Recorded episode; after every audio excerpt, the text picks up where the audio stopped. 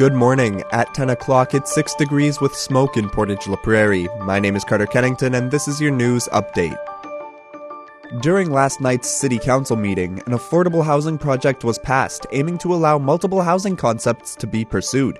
Councillor Melissa Draycott brought the project before the rest of the council and says the ideas began to circulate after receiving $1,124,000 from the province in order to invest in the community.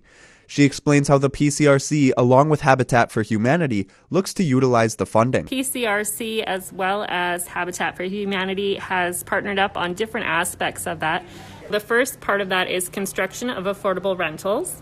The PCRC is planning on leveraging those provincial funds with several other programs to build six new three bedroom units. She adds the PCRC will then manage and rent out the units at below market price. The PCRC will also look at implementing a first time home buyers program that would address people that are currently renting that are able to pay for a mortgage but aren't able to make a down payment on a home. She explains now that the project and strategy have passed, they're looking to begin work on the affordable housing project as soon as possible. The Portage Learning and Literacy Center is gearing up for its next season of training for local work. The center is a not for profit organization providing people in the Central Plains region with opportunities to realize their education, employment, and life goals. Devin Woolley is the program coordinator for the Portage Work Experience program and says they're now receiving applications. It will be two weeks of training with a mix of online and some in person and then 14 weeks of uh, work experience lined up with a local employer that they have interest in working for, hopefully. So the training can include many things. Uh, lots of time it's first aid, food handlers, employability skills, resume building. She notes they seek to train each individual for what kind of work they're interested in. Woolley notes the training starts on November 1st.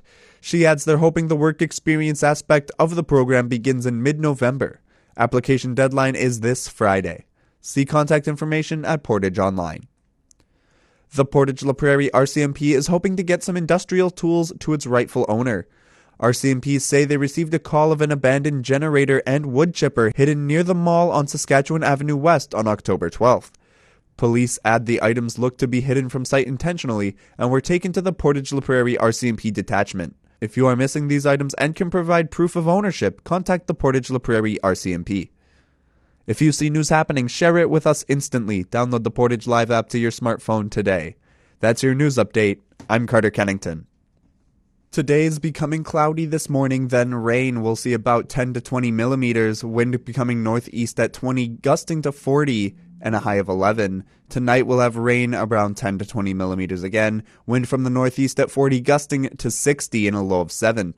Tomorrow we'll have rain ending early in the morning, then cloudy with 30% chance of it coming back. Wind coming from the southwest at 30, gusting to 50 and a high of 9. Tomorrow night we'll have periods of rain and a low of plus 4.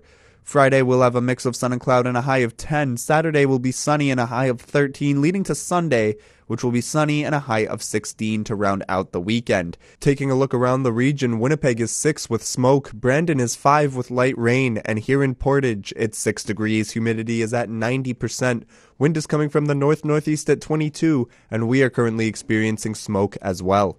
From the Portage Online Newsroom, I'm Carter Kennington.